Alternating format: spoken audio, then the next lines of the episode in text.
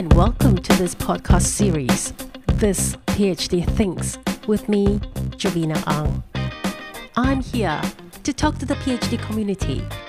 Talking to these individuals have challenged me, made me think differently, and helped me grow as a leader and a person. And I hope you'll be able to take away a thing or two from the conversations with my guests. For CEOs in particular, they have to make so many decisions. There, I think the benefit is really for decision making. That's also, I think, what several of them would, would say, right? Hello, everyone. My guest for this episode is Jochen Reb. Jochen is a professor at Singapore Management University, a mindfulness scholar, teacher, as well as a practitioner for over 20 years. Jochen, it's so great to have you on a podcast. First of all, thanks for having me, Jovina. Uh, it's uh, my pleasure to be here. And thank you for making time to share with us your insights about mindfulness. So, Jochen, how did you develop an interest in mindfulness? How did my interest develop? It's uh, quite a long time ago, so I have to think about this a bit. For me, it started as a teenager, actually. Oh, so it's actually more than 20 years then. It's, more, like... more than that, even, yeah. Uh, and it was not so much an interest in mindfulness because the topic, the concept at the time, it was not so popular, right, at the time. So it was more an interest in meditation and in Eastern philosophy. And that really was then got a big boost when I did an exchange program in Japan. Okay. When I was a student. Um, so I was interested before and, you know, did some meditation by myself. But then when I went to Japan, I could practice Zen meditation more regularly, twice a week, you know, sitting. Zazen, you always sit like for 40 minutes and so on. And then you walk, we do a bit of walking meditation and then you sit again. So that's when I started to meditate more intensively. And that Zen meditation, I see that's quite similar to what we nowadays do as part of a mindfulness, uh, secular mindfulness uh, practice, actually. So that's where my interest came from already and started. I think it's partly for me, it was always, I had the feeling there must be something more to life than what you can see. Right? right. You, know, you see the world as it is, but there must be something more, right? And that's partly you know, you, uh, I think the approach of meditation is partly to look inside for that, right? And see, hey, there must be, you explore the inside more, you explore your mind and so on. And then you try to find something more there. So for me, that was kind of a motivation. Um, yeah, in addition with just, I guess, just also coping, coping with the challenges of life. So, so, so you're saying that mindfulness has helped you basically with two, with two things. One is to help you better cope with life. And the second thing is to help you explore your inner being. Maybe you can tell us more. What did you discover about yourself by exploring your inner being then? I mean, to be honest, I think the motivations um, it's not necessarily then what i get out of it at the same time. I think you know that exploration i think is still ongoing and i don't know if there certainly for me there's not a clear answer to that right? You just keep on exploring and learning something about yourself and so on. So that's kind of a never ending journey. I think an un intended benefit that's for me maybe a key benefit also if i think about it you know in terms of working also and you know being having family and having children and so on is that the practice has brought me much more calmness. Calmness. And with that i think goes some clarity of mind also. And that was not really what i was looking for so much as a teenager i would say when i started and a young adult but once I got into working life, you know, and you have more responsibility and again, family responsibilities, I think that's just been immensely valuable for me. That you know, life is still kind of challenging, of course, and sometimes it's crazy, right? Um, Jon Kabat-Zinn, right, the founder of mindfulness-based stress reduction, famous book "Full Catastrophe Living," right? So life often is like a full catastrophe, but then uh, you can kind of come back to calmness more quickly. That's at least my experience, right? And then you feel like your mind is gets clearer more quickly, uh, and, and and you know it's not so long affected by things, right? And then and that really I think helps just with the decisions that you make, right, from a more calmer, clearer mind, and with your behaviors, right, acting in a in a calmer manner, right?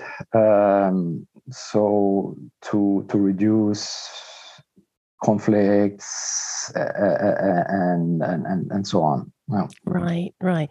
Do you think that's the reason why uh, famous CEOs like Mark Benioff of Salesforce.com and Arianna Huffington have?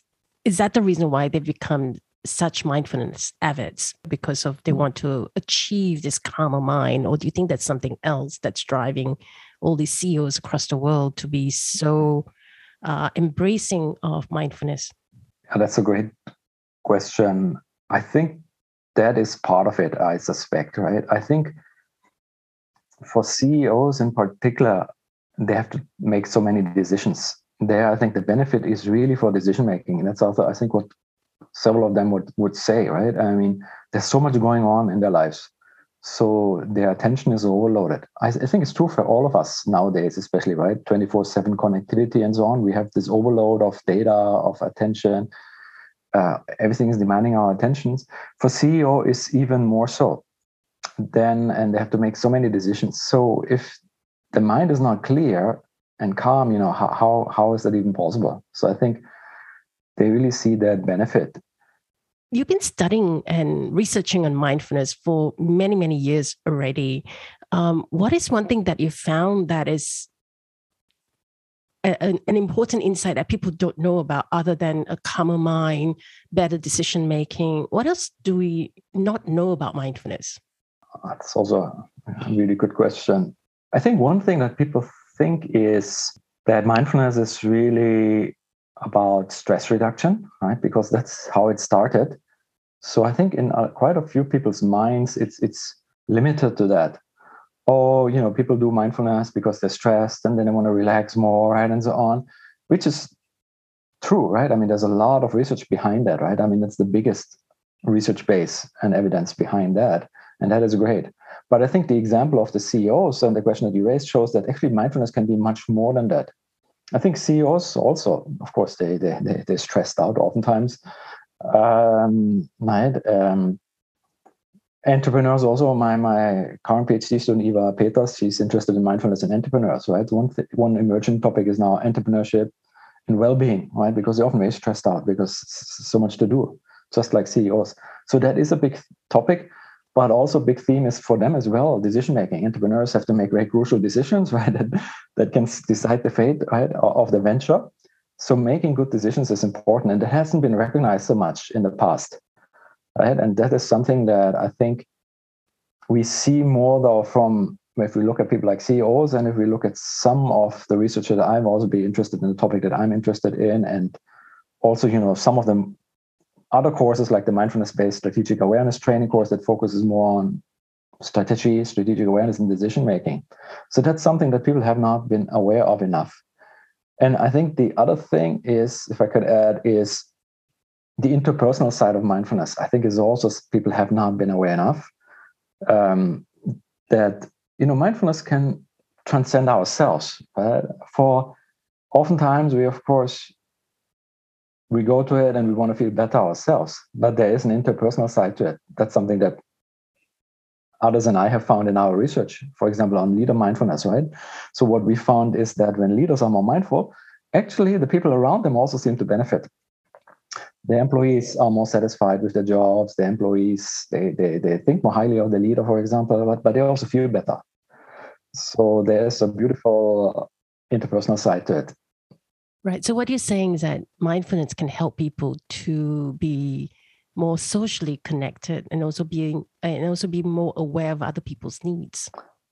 Exactly, right? So socially connected and understanding also of what's going on around them, right? By by paying more attention to the environment in, in, in this mindful way, in this open way, curious way, non-judging way, right? Where they're kind of really interested also in their employees and the people around them, the world around them then apparently that also feels like from the other side when you're the receiver of this attention oh you know my boss is really paying attention to me. That's nice you know. My boss is kind of respecting me right? Rather than doing something else at the same time while i'm trying to have a conversation with her or him right? So employees then they, or the team members feel treated fairly right? They're treated with respect and they appreciate that right? Uh, and then also from the the supervisor and the leader side they maybe understand exactly what you're saying what what the employee needs what the team needs because they're more aware. So I want to sort of turn to the flip side. What is one thing that people get wrong about mindfulness? Because you know there's so much out there in, in terms of being aware and so on. But uh, is that something that people get often get wrong about mindfulness and what it means? I mean, the first thing would be related to that, right? That people think of mindfulness too narrowly. They think either it's about just about stress reduction and about being in the present moment and not not thinking about the future or not thinking about the past. So they think sometimes think about it in a in a way that is too narrow, I think. And the other um, the other issue I still experience quite a lot um, is that people think of it as something religious and spiritual only. Okay. And they say, oh, it's not for me because it's spiritual, it's religious. So I'm, I'm currently at SMU, I'm teaching a, a professional development workshop for the postgraduate students, which is, you know, meditation and mindfulness for sustainable personal effectiveness. And then um, students often share that you know, before the workshop, I thought mindfulness is not for me, or mindfulness is only something about spirituality and about religion, right? Um, and then they're surprised that it can be quite practical for their lives. What is one key takeaway you want to leave behind with the listeners? I, I, let me maybe give try to give two key takeaways. One is a more a more uh, one is a more one is a more general takeaway, which is again this theme that mindfulness, I believe strongly, mindfulness is something is very broad, right? Um, so a key takeaway, I think, is don't think of mindfulness as something very limited or, or mindfulness is not for me. In fact, I strongly believe nobody can avoid mindfulness because it's part of our everyday life. It's not something esoteric out there. It's not something about meditation or something like that. All of us, we are mindful, right? All of us, we have mind wandering. All of us, we, we have to regulate our attention, right? As a researcher, I often think of mindfulness as a way of regulating our attention, self regulation of attention. And that is something we do all the time, right? We try to teach our kids so that they have developed good, effective ways of regulating their attention. We try to do it ourselves in terms of how we work with our smartphone and working, uh, multitasking, uh, that, that is not really so effective, but that we tend to do. So, all of us, we regulate our attention. So, all of us are affected by mindfulness right the ability to do that to come back to the present moment to stay with one thing at a time to be fully focused on one thing so a key takeaway is i think mindfulness is for everyone i strongly believe that right um, it's it's for everyone about living life you know more fully experiencing more thriving experiencing life fully being clear in our minds regulating our attentions regulating our emotions we all benefit from that so I think that's that's a key takeaway. Everybody, don't think that mindfulness is not for you. Mindfulness is for everyone. And the second one I think is more practical is um, try it out. Right? Um, you know, it, doesn't help to read article and article about mindfulness and how other people are interested in mindfulness. Ultimately, you have to try it out yourself and see how the experience is for you. So I think that's important. Mindfulness is something that has to be experienced personally. Right. So maybe I can sort of um, get you to sort of elaborate a little bit about trying it out. What is one easy way of trying out mindfulness? Yeah. Um, I think an easy way is to do an everyday activity with paying full attention. Uh, there's a wonderful exercise that's done in the first session of the mindfulness based uh, stress reduction course. And also in other courses, it's called the raisin exercise, where the task is just to slowly eat a raisin, basically. But even before then, just to look at it, to, to, to smell it, and so on, to feel it. And basically, you use an everyday object, but you treat it very differently. You, you give it full attention which is kind of being mindful, right? Fully attentive to the object with curiosity. So I think that's a great mindfulness activity that everybody can do with anything, with a meal, or just when you take a walk or commute, uh, walk and just look around at the environment and give full attention, or when you have a conversation with a friend or your partner or children to give fully, be fully present, give full attention. And that's mindfulness. So I think that's a great first experience.